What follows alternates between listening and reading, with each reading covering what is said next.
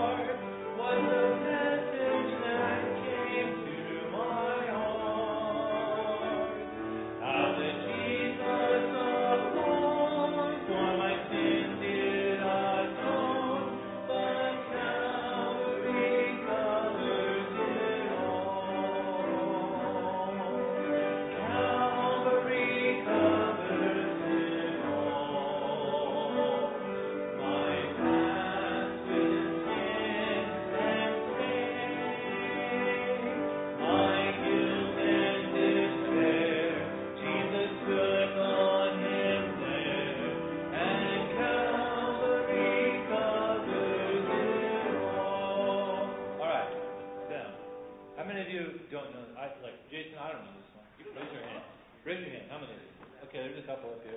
One there, one over there. Uh, uh kind of what I thought, because I'm hearing you guys sing, I'm, and I'm hearing you not sing it out. Like, I don't know, I've never heard this song. Let's go, uh, hey, Rob, let's go over to the chorus. Let's start on the chorus and do this a couple of times. So, you know, the point of this song is, you know, we are sanctified by Christ's blood, and when his blood redeems us in salvation, it covers us, right? It washes us. It makes us pure in his sight. And that's we're singing about the blood of Christ on Calvary. This is the chorus right here. Let's try this a couple of times. You ready? Calvary covered him.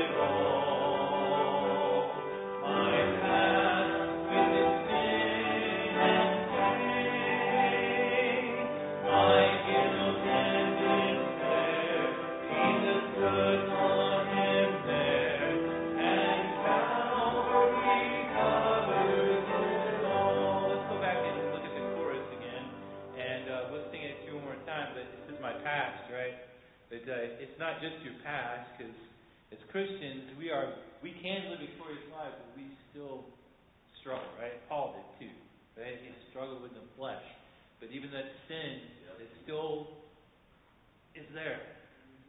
Christ has already covered that. He's covering it all. We just need to rest in Him and trust in Him. All right, let's sing the chorus again. Ready? Calvary.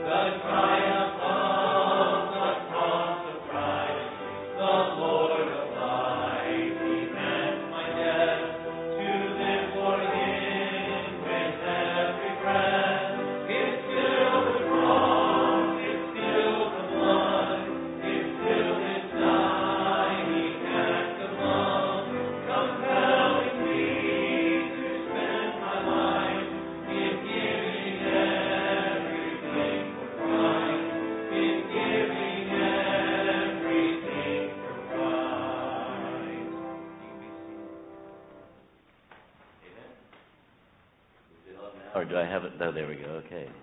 Good to have you all here. We've got uh, a parent-teen meeting going on with Mr. David, so uh, there's some of some missing here tonight, but that's all right. You're here. We're glad to have it. Glad to have you. Some of you have been asking about our vacation. We had a wonderful time. I'm going to tell you.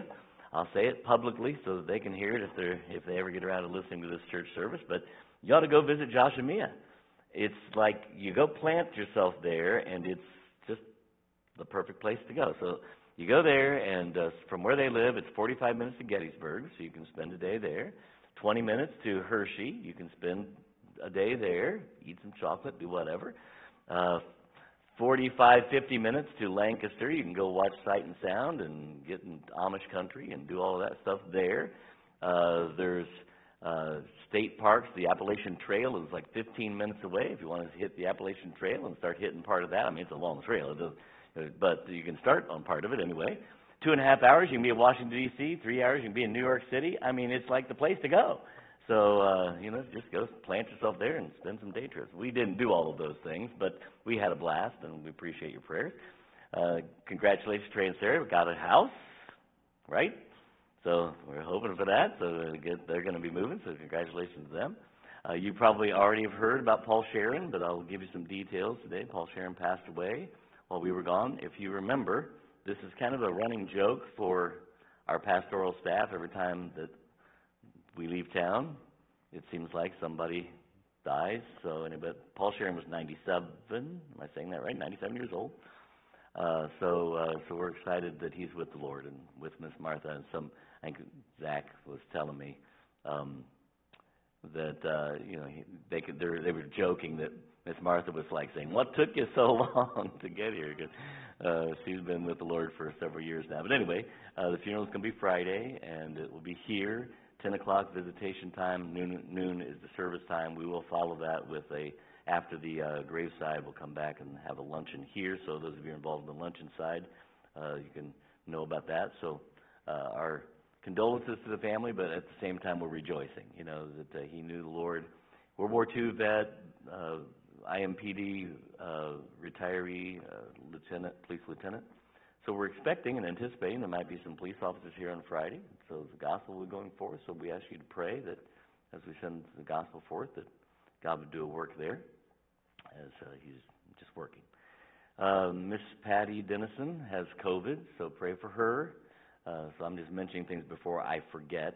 Uh, Judy Spain, her brother Larry, uh, is having some more back issues, so pray for him as he's they're trying to deal with that narrowing of the spinal cord for him. Keeps pinching the nerve there, uh, so pray for him there. And uh, somebody, Miss Sharon McKinney, is having a shot in the back tomorrow, so pray for her as well. So anyway, uh, we'll get prayer requests at the end. I just want to say the ones that I know. Oh, and uh, Mark and Amy, Mark's sister.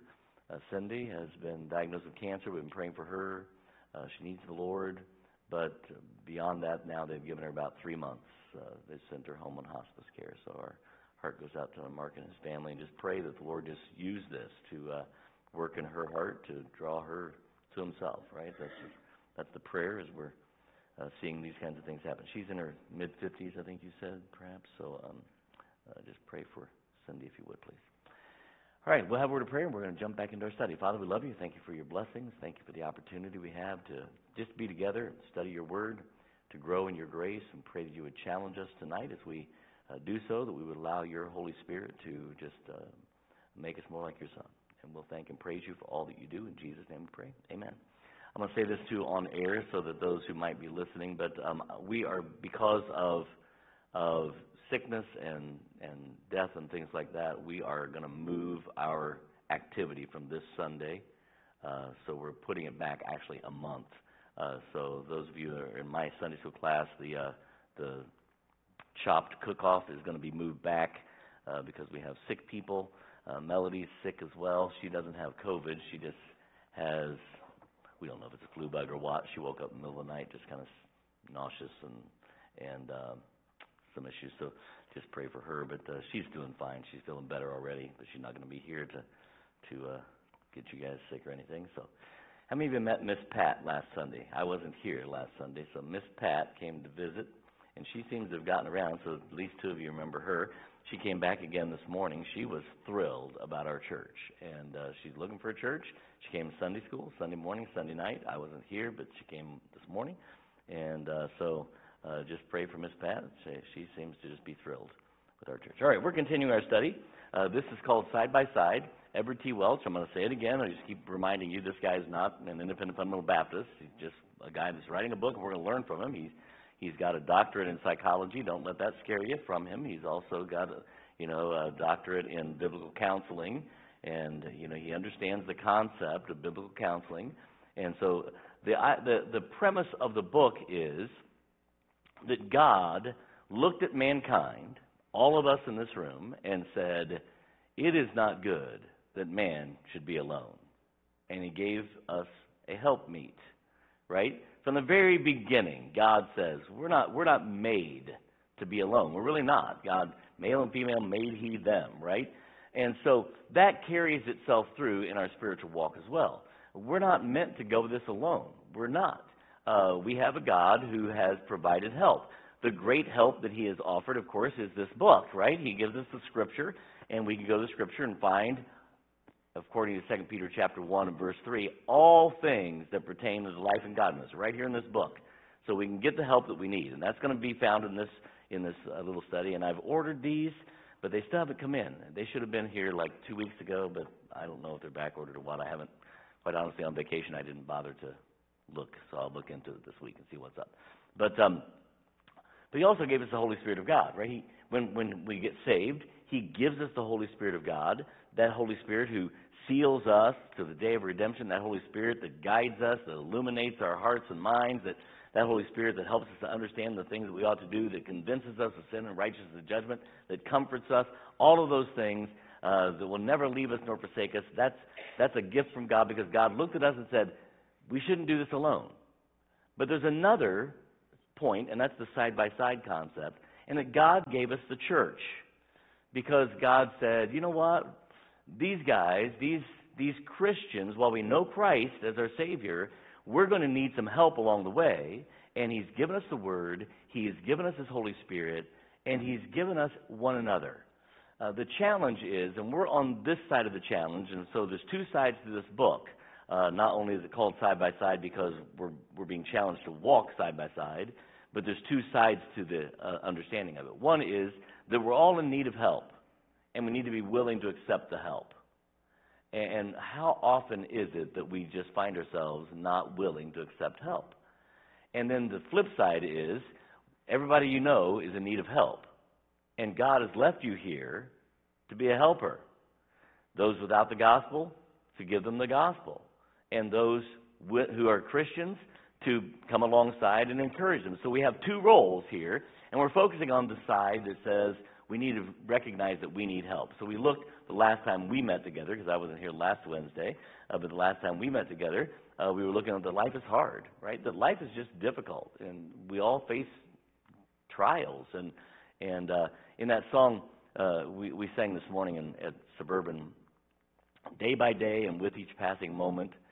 And the next line, I want you to catch this: strength I find to meet my trials here. What is implied by that phrase? Strength I find to meet my trials here. That you're going to have trials, right?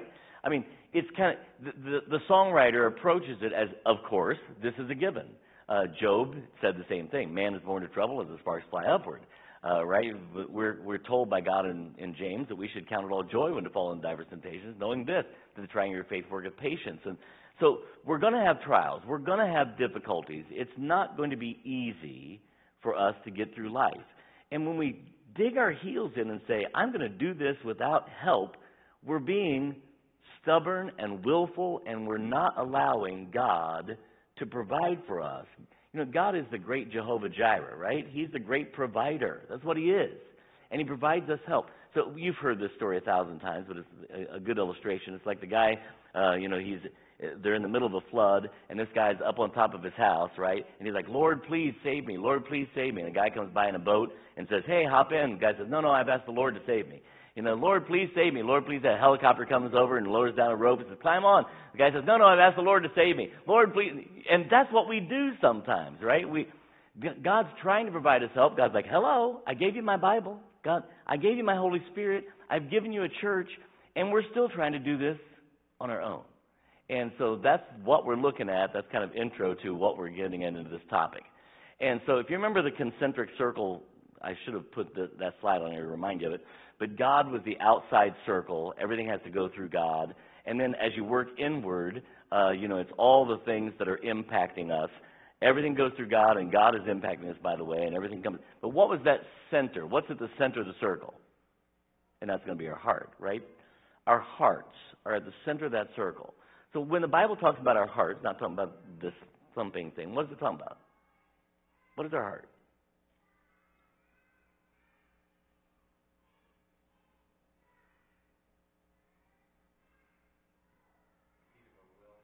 Okay, that's the seat of our will. Well, that's one thing that's there, right? Our will is in there. We have a will. We can choose. We can dig our heels in and, and refuse the help that God's offering, right? We have a will, and that becomes a problem. So that's in our heart. What else? What's when God re- refers to our heart? What's He referring to? It's the seat of our will.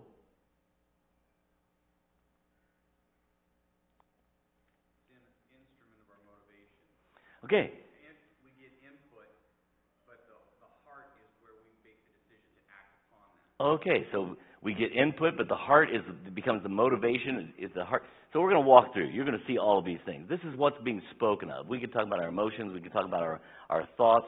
All of that is is dealt with in our heart concept here. So I want you to catch this. This is why our hearts are so busy, and this is actually.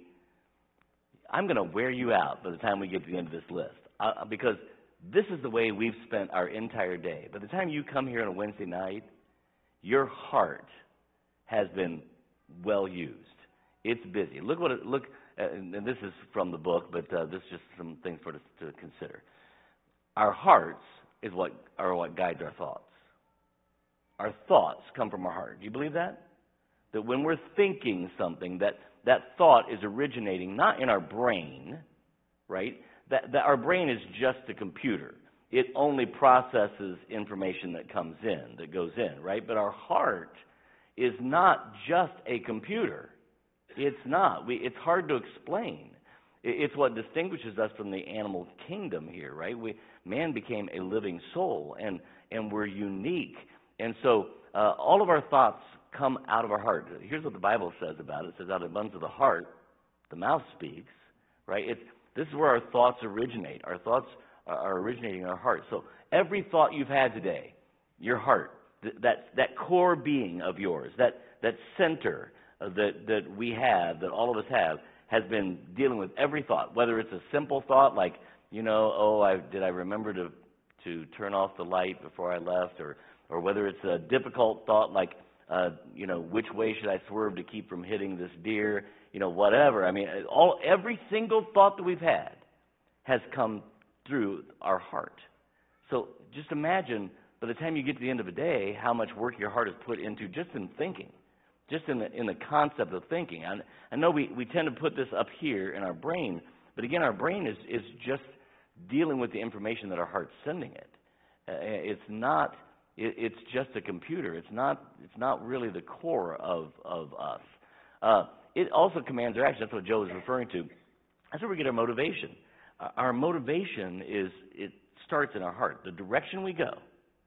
When you were deciding to get up to come to church, that was a thought, but then the motivation to make that happen, in spite of the fact that it's 104 degree heat index, uh, the motivation was coming from your heart, right? Our, our hearts are, are busy in every action. Think of all the actions you've done today, all the decisions, every choice you've made. Uh, that's your heart putting to work. Our hearts are busy.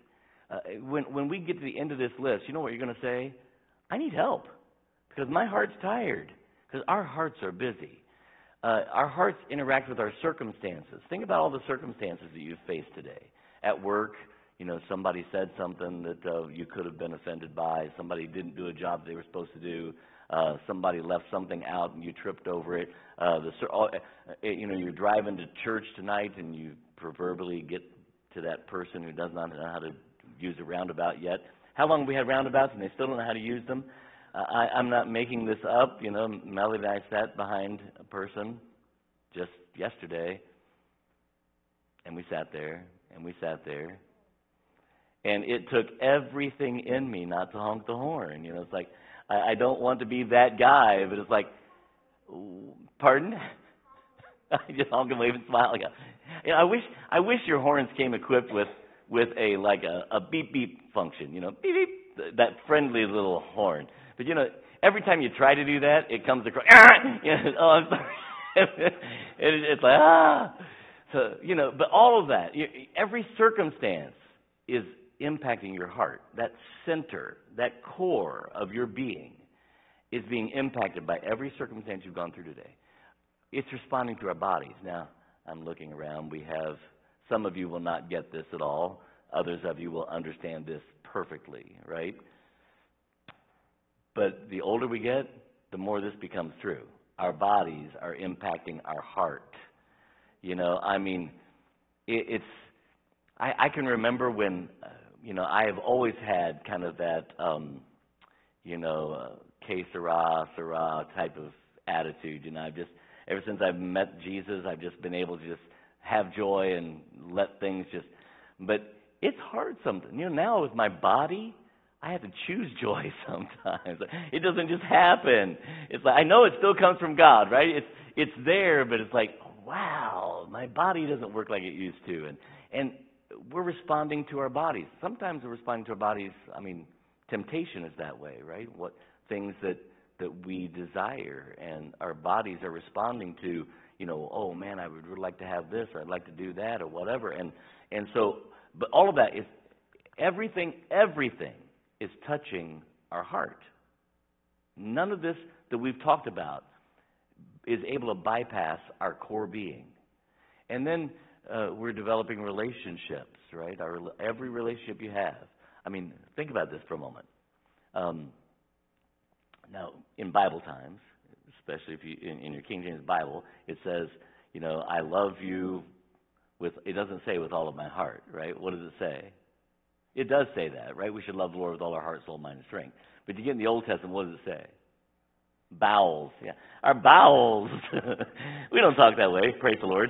Uh, but you know, but the the point that God is getting is, is this is this is coming from somewhere deep inside. That's the point that God is getting across, right? It, and every relationship we have, whether it's a relationship that we want to be in and we desire because we love this relationship, we love these people, or if it's because if it's something we're avoiding, we don't like these people and we're trying to push them away, it's all coming out of our heart, right? Our heart is being impacted by every single relationship, relationships at work, relationships here at church, uh, you know, and and when relationships become a chore, it's a chore in our heart. When relationships are joy, it's less of a chore in our heart. But every relationship is touching our heart, determining our work. Again, we're talking about that motivation concept, not just our actions, but our work. What are we going to actually do? Um, this is kind of, ever since COVID, we've kind of come into a situation as a nation where people have lost their motivation to work. As a general statement, I, I don't think we have, but as as a nation, this is a problem for us. Um, if if you want to get a job, all you have to do is retire and go find a, another job because there's somebody who will hire you in a heartbeat because you're the kind of person that will work, right? It, it, it's, it's difficult to find the 20-something guy that'll show up and, and actually work. Uh, there's a lack of motivation. Well, the problem is there's a core problem, right? There's a problem in the heart. The heart, eh, because our work touches our hearts. Responding to spiritual beings. Now we're talking about the devil tempting us, and we're talking about angels ministering to us, and I know that doesn't happen that often, or maybe it happens more than I know. The point is that we don't know, right? I'm not one of those people that sees a demon under every rock or sees an angel behind every door. Uh, it's it's just the reality is though that as God is dealing with us, our heart is impacted. We're bombarded by the world. Uh, if you know, think about this. If you if you'd made the mistake of turning on the radio on your way home from work today, you probably got discouraged. You know, I mean, I, you're here, which tells me that you're not like chomping at the bit to see the presidential debate, because you're at least going to miss part of it uh, tonight. And so, why? Because the world just bombards us, and you know what gets bombarded is our heart. It's that core being, and uh, it's reacting with emotion. You know, it's this is Our, our heart is the seat of our emotions. And so, whether it's joy and laughter or whether it's tears and sorrow, uh, that's coming from our heart. But the last one is what we really want to focus on. This is why we need help. Look at all those things, and then our heart is our connection to God. Now, think about this. It is no wonder we fail in our Christian walk when we refuse the help that God offers, or the help of the Holy Spirit that God offers, or the help of the church that God offers, and we're trying to walk through this spiritual life alone, and before we ever come to God, our hearts are doing all, our hearts are busy and tired and battered. And God looked at us and said, It is not good that man should dwell alone. I'm going to give him some help. So, guys, we've got to be willing to accept some help from this God of ours. We don't want to be that stubborn guy that says, I don't need help. So, apart from pride, we know that it's pride at the base of it, but why? Why does pride keep us from asking for help? What's the, what's the factor that makes pride get in the way? What, what makes me say, I'm not, I don't want to ask for help? What, and don't, don't tell me pride, I know that. But what makes me say that? Oh, know, hey, I'm the dad, right? I'm not supposed to have to deal with problems. I don't want my kids to see that I that I have a weakness. I'm the pastor. Try being a pastor sometime. You know what? Pastors are supposed to be strong. We're supposed to be leading. We're not supposed to have any weaknesses. Do you think your pastor has any weaknesses? Don't tell me. I don't. But I mean, we do. And so when when we say no, I don't need help, we're literally saying that to God, right? We're not saying that to God's people. We're saying it to God. Because God's the one that offered the help. And God looked at John Ray a long time ago and said, It is not good that this guy should try to do this alone. I'm going to give him some help. I'm going to, I'm going to provide some help. And it becomes a real challenge to, to accept the help that, that God has to offer. Let's keep going. So that's just one slide, and I got to hurry or I run out of time. Our busy hearts are here's here's some busy hearts in the scripture. Now there's like 387 times that this word heart is used in the scripture, and it's virtually never used about the organ that pumps. It's always about this inner man that we are. But here's what the Bible says and that every imagination of the thoughts of his heart was only evil. Conti- what was happening here in Genesis chapter 6? All right. God's, God's about to flood the earth, and God is telling us why he's about to flood the earth. And the Bible says that God looked upon man and saw that every imagine of the thoughts of man's imagination of thoughts of man's heart was only evil continued. Let me ask you something. Is that still true? It is. Have you read Jeremiah lately? The heart is deceitful above all things and desperately wicked. Who can know it? It's still true. It is still true. Is that true about us? Wait a minute. We have redeemed hearts. Is it true about our redeemed hearts?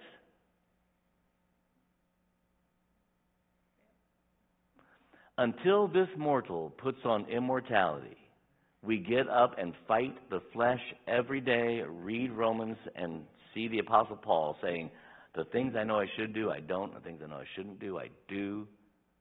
And I'm fighting this battle every day.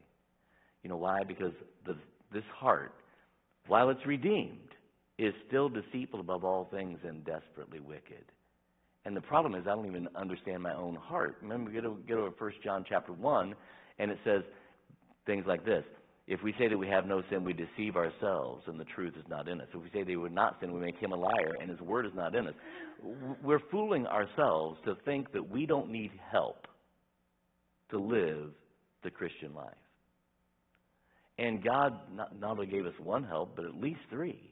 He gave us His Word, He gave us His Spirit, He gave us His church, so that we can come along side by side one another, using the Word, using the Holy Spirit of God, encouraging one another, because God, God knows that in order for us to, to overcome sin in our lives, it took the death of His Son, which gives us the victory, and then a cooperation with the death of His Son in our lives. So now we're saying we have the ability to have, you know, to have victory over sin, but we still have to cooperate. We have to make some choices. We have to put off renew our minds, put on. It, doesn't just happen automatically. We have, we have to cooperate with God in this process. And God says, and along the way, you're going to need some help, John. This isn't going to just happen because because you think about it, it you're going to need some help along the way. And, and God's given us help. Uh, in Genesis chapter 45, it says, And Jacob's heart fainted, for he believed that. Anybody know why Jacob's heart was fainting here in Genesis chapter 45? Okay, Joseph, Jacob, Jacob buried Joseph in his mind a long time ago, right? Joseph, his son, he thought was dead. And his, his sons go to Egypt to get some grain. They come back and they're like, Dad, Joseph is alive. And here's what the Bible says And Jacob's heart fainted, for he believed them not. Now, by the way, that's great news, right? That's good news. And yet, even with good news, look at the impact it's having on his heart. His heart's fainting because sometimes it's hard to believe the good news. Because that's the problem. Our heart, it, it's that inner core, and it's it's being beaten up and and used so much every day. And so as the news comes, you know, we're struggling. Here's Jacob; his heart's fainting. Have you ever had a fainting heart? I, I've never I've never had someone come back from the dead. I'm, I'm being honest. Okay, I've never had someone that I thought had died, and then come somebody said, "Oh no, they didn't die." Um, kind of, I guess. I got a phone call one day. I got to be careful saying this on the airways, so I, I won't use names. But uh, I'll, I'll mention that it would be Pastor Andrew and Pastor Brett's soccer coach. Do you know who I'm talking about now? I'll say it that way and not using names. And I get this phone call and said, they just announced that that so and so had had died in a car wreck. And I'm thinking, how am I going to tell Brett and Andrew this? I mean, this is going to be a blow. You know, it's a big deal. And I mean, I, I'm literally crying. You know, you know me. I'm, I get, I'm, I, I'm crying for them. I, you know, because I'm like, this is going to crush them. And I'm, I'm calling. I called Andrew first, and I was going to call Brett, and I said, Andrew, I, I can't confirm this. This is just what I was told, you know, blah, blah, blah. So before I called Brett, we got some confirmation. And it was a, a guy with the same name that actually teaches at the college, but he does it, um, how was it? He does it like, he's an online teacher for them. And so it was not the same guy. So that's the closest I've come to saying somebody's dead and then they're finding out that they're not. You know, other than, you remember my Miss Jean story, right? When Miss Jean was was dying, breathing her last breath. She stopped breathing, and I announced to the family, I think she's gone. And 30 seconds later, she takes a big breath. that was not a good idea, but she died shortly thereafter, minutes thereafter. But anyway, uh, you know that just doesn't happen that often, right? It doesn't happen that often. That that. Uh, but here's Jacob. His heart's fainting. Now I have had some situations though where my heart is going on a roller coaster. Right? I've maybe not been like Jacob, but I've had situations where minute by minute, it's like things are changing. Oh, things are going good, things are going bad, things are going good, and, and your heart's on a roller coaster. That's, that's tough. Here's Jacob. His heart's fainting. Uh, in Exodus chapter 36, even everyone whose heart stirred him up to come unto the work to do it. Remember what they're talking about here in Exodus chapter 36?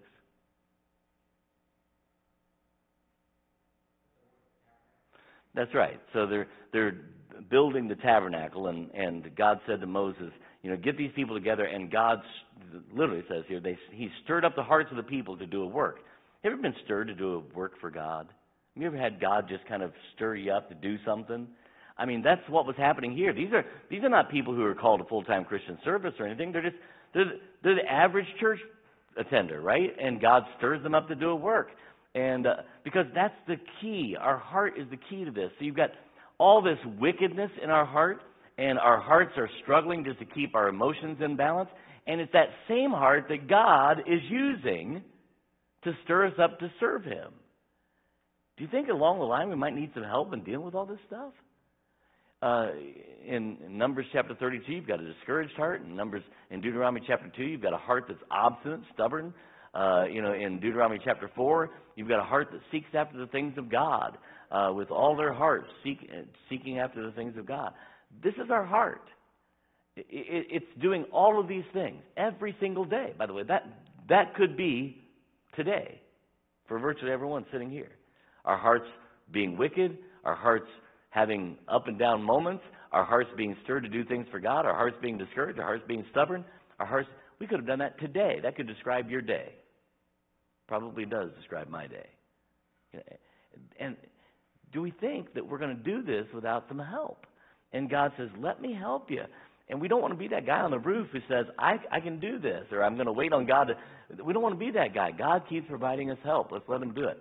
Uh, here's some biblical terms for heart, other things that are used for heart. In Ephesians chapter 3, that He would grant you, according to the riches of His glory, to be strengthened with His might, or I'm sorry, with might by His Spirit in the inner man, right? That's, that's that phrase that would also refer to that thing that the Bible calls the heart, that inner man. That's, that's what's being spoken of here. My soul, he says, David says in Psalm 6, is sore vexed. Uh, in Psalm 25, I lift up my soul to you, O Lord. Unto thee, O Lord, to lift up my soul. So uh, that soul, that word soul, is being used as that, inner man, that thing that connects to God, that thing that is vexed, uh, that thing that is that inner man. That's what's being spoken of here. In Romans chapter 7, I thank God through Jesus Christ our Lord. So then, with the mind, I myself serve the law of God, but with the flesh, the law of sin. Now, up here we see earlier that we serve God with our heart. We seek Him with our whole heart, we love Him with our whole heart, and we serve Him with our whole heart. And here it's with our mind. And that word mind in this, in this uh, context is interchangeable, so to speak, with that inner man. God's not talking about our brain, He's talking about that part of us which connects to God. That, that part of us which distinguishes us from everything else that God created. We were made in the image of God, and it's that heart that makes the difference. Um, in Romans chapter 2, uh, which show the work of the law written in their hearts, their conscience also bearing witness, and their thoughts, the meanwhile, uh, accusing or else excusing one another. That word conscience, tied right there to the heart. Uh, this is this is what all this does, right? It's, it's a law written in our heart. And he says that's the conscience. That law that's written in your heart, it's, it's the reason why you don't have to tell kids not to lie. Now, you should tell kids not to lie, right? But you don't have to. Kids already know it's wrong without you ever saying a thing. Have you ever noticed that? Have you ever noticed that kids automatically try to cover up their their own lies and their own sin? They know it. You didn't have to tell them. You didn't have to point it out because there's a law written on the heart, it's a conscience. And all of these things are used. So if you, if you think about it as your conscience for a moment, the Bible says that our conscience, what can happen to our conscience? As Christians, what's the danger of our conscience? Searing. That our conscience quits working. Uh, why does it quit working, Brother Tim? Do you remember? Well, can you, how would you explain it? Why does it quit working? If you tell the Holy Spirit no enough time, you lose the ability to feel Right. It's it, we we quit feeling that conviction that our conscience brings when we ignore it. When we ignore it. When we ignore it. That's why the person who keeps lying, you didn't have to tell that three-year-old not to lie. They knew not to lie. But if they keep lying, by the time they're 16, they'll lie without any guilt whatsoever. You know, because the conscience becomes seared. It quits working uh, because it's just no longer able to feel and so I want you to think about this. We just went through all the busyness of our heart, everything that your heart has been through today, all that stuff. And yet the heart has to feel in order to respond to God. Uh, there's that verse, I wish I knew, somebody can look it up for me because I can't remember it, but it says, beyond feeling. Do you remember that verse? It's Paul, Paul in Paul's writings. Um, that what happens is they, they, they became beyond feeling, uh, un, unable to feel conviction anymore, is what it's really talking about. That they're just living wickedly now because they're beyond feeling. And, and it's a dangerous place for us to get to. Well, think about this. Look at all our heart, all that our heart has done today. Our hearts are battered. And God looked at us and said, We need some help. So then we come to church. Folks, it's a side by side concept. And if all we're going to do is put on a stoic face and pretend that we are victorious in Jesus and we're not fighting any battles in our Christian walk, that's somebody else. You need to go help somebody else because I don't need it. What happens to the guy who stays on the roof? What happens to that guy? he drowns. Eventually, the floodwaters just come and take him away. You understand? I mean, it's a dangerous place, a dangerous way to try to live the Christian life. God says, I've given you some help. Think about this for a moment. How, don't, uh, this is rhetorical, I don't want you to answer. How easy do you find it to set this book aside and not read it? Okay, so that's already, we've already said, I can easily not find help from God. God says, here's help, and we set it aside. And then the Holy Spirit's there, and the Holy Spirit's prodding us, and the Holy Spirit's encouraging us, and, we, we, we quit responding, we quit responding, and before you know it, we're no longer feeling. And then we come to church, and this is the one that we find the easiest to ignore, right? God's like, I'm, I keep offering you help. And if you don't accept help, you're going to drown. This is just, you know, I, I, I thought about that verse. There's a verse, um, somebody will tell me where it's at. Isaiah, I think. But anyway, that verse that says, if you walk through the waters, they won't overtake you. If you walk through the fire, you won't be burned. I'm paraphrasing it. You know, what's that verse? Anybody know? I thought it was going to be somebody's life verse. Isaiah 42, is it? Isaiah 42, 1 or 2, something like that. But anyway, so here's what we do sometimes. We're like, see, Pastor John, I don't need anybody but Jesus. I, I, I can walk through the fire. I, all I need is Jesus. He, he, made a, he gave me a promise. Here's what he promised. He promised to get you through. He promised to help you through it, right? And then he gives you help. And then he gives you help. And he gives you help in the whole. No, no, it's not like I only need Jesus. I need whatever help that God offers. That's what I need. God didn't offer help we don't need. Think about this for a moment. God didn't offer help that we don't need. So the idea that we don't need each other makes no sense. It's a challenge. I, I, I'm, I keep saying this every week, and I'm going to say it again. I, I, we're not trying to build whiners, right? Nobody wants you to come to church. Oh, I'm so needy. Please help me. Nobody wants that, right? Nobody wants it from you, and, and it's not a reflection of what God's doing in our lives. But it is true that when we need help, we'd better be willing to accept it. And sometimes other people might sense our need for help more than we do because we may have become unfeeling toward our circumstance. We may not even realize that we're in over our head. And so when somebody comes along and says, Hey, can I help you? It might be a time to reflect that God is reaching out a hand of help. And are we really going to slap God's hand away when He's offering to help? So the first part of this book is just trying to get us willing to accept help because we need it. And uh, this is just about our heart. We talked about our life last week. We talked about our hearts today. Uh, let's look at emotions. Emotions come from the heart. Thou hast put gladness in my heart. Are you glad in your heart, by the way? Um, our um, emotions run the gamut, right? We're human. This is the neat thing about being humans, is that uh, we can literally be laughing one moment and crying the next. That's what it means to be human. We have emotion that runs through us. Uh, but gladness is in the heart, and uh, I, I love that concept. How long, Psalm 13, how long shall I take counsel in my soul, having sorrow in my heart? And look at the word, daily. You know, there are some of you, I don't know. I don't know what your hearts are going through. I don't. You know, I know that um,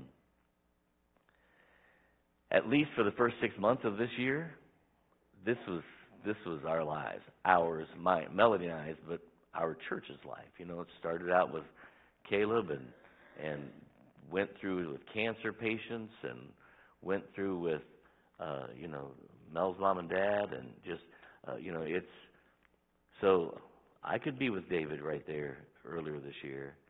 Uh, you know, having sorrow in my heart daily. It was hard sometimes just to get up and face what life was doing, and that's what we know. You know what? The the, the weird part is I there's things that you go through that I'll never know. I'll never know. And this is what our heart's dealing with. So uh, we can have gladness in our heart. We can have sorrow in our heart. In Psalm 13, it says, uh, I, But I have trusted in thy mercy, and my heart shall rejoice in thy salvation. Rejoicing, gladness. In Psalm 25, the troubles of my heart are enlarged. Oh, bring me out of my distresses. Uh, so there's a troubled heart there in Psalm 25. Uh, though an host should encamp against me, Psalm twenty-seven, my heart shall not what? Fear. All of these emotions, we can keep going. This is not exhaustive at all, right? This is just giving you the idea. This is what our heart's been doing. Do we really think our hearts don't need what God has to offer? And God is literally, I mean, we're, we're in Revelation chapter 3. Behold, I stand at the door and knock. Would you let me help you? Behold, I stand at the door and knock. Would you let me help you? And God's people, all too often, are failing in their Christian walk. But it's a failure to accept help. It's because God hasn't failed, right? God's Word hasn't failed. The Holy Spirit hasn't failed. God has always provided. But we must accept the provision. And so, I'm, one more week of this, of just trying to focus on getting us ready and willing to accept help when we need it.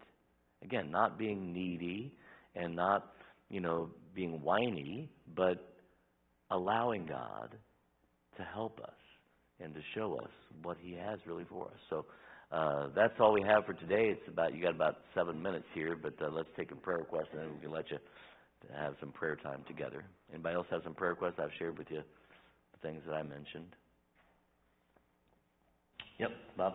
Uh, we got a call, uh, as we were heading out the door over here, um, from Natalie Walker, that, um, Brian's mother Yes, was in the hospital. I did see that. Thank you. It came across in a prayer chain. So Brian's mom fell, and the way it said in the prayer chain, she landed on her face. And uh, so it sounded like it was going to be pretty bad. So they took her to the emergency room. So pray for Brian's mom, uh, Brian Walker's mom.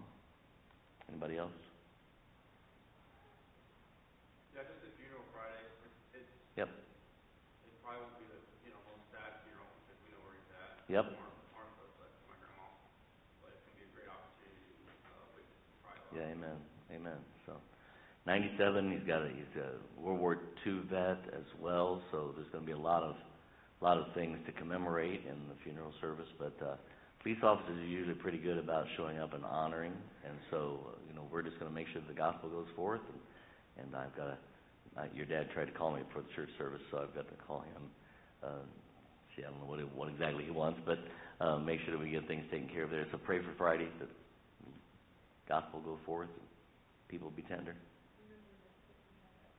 Thank you. Yes, and Miss Vicky has a, uh, you know, she had um, double mastectomy, and she's now there's a an infection of some sort that they're just struggling with. So if you would pray for Miss Vicky, she would really appreciate that.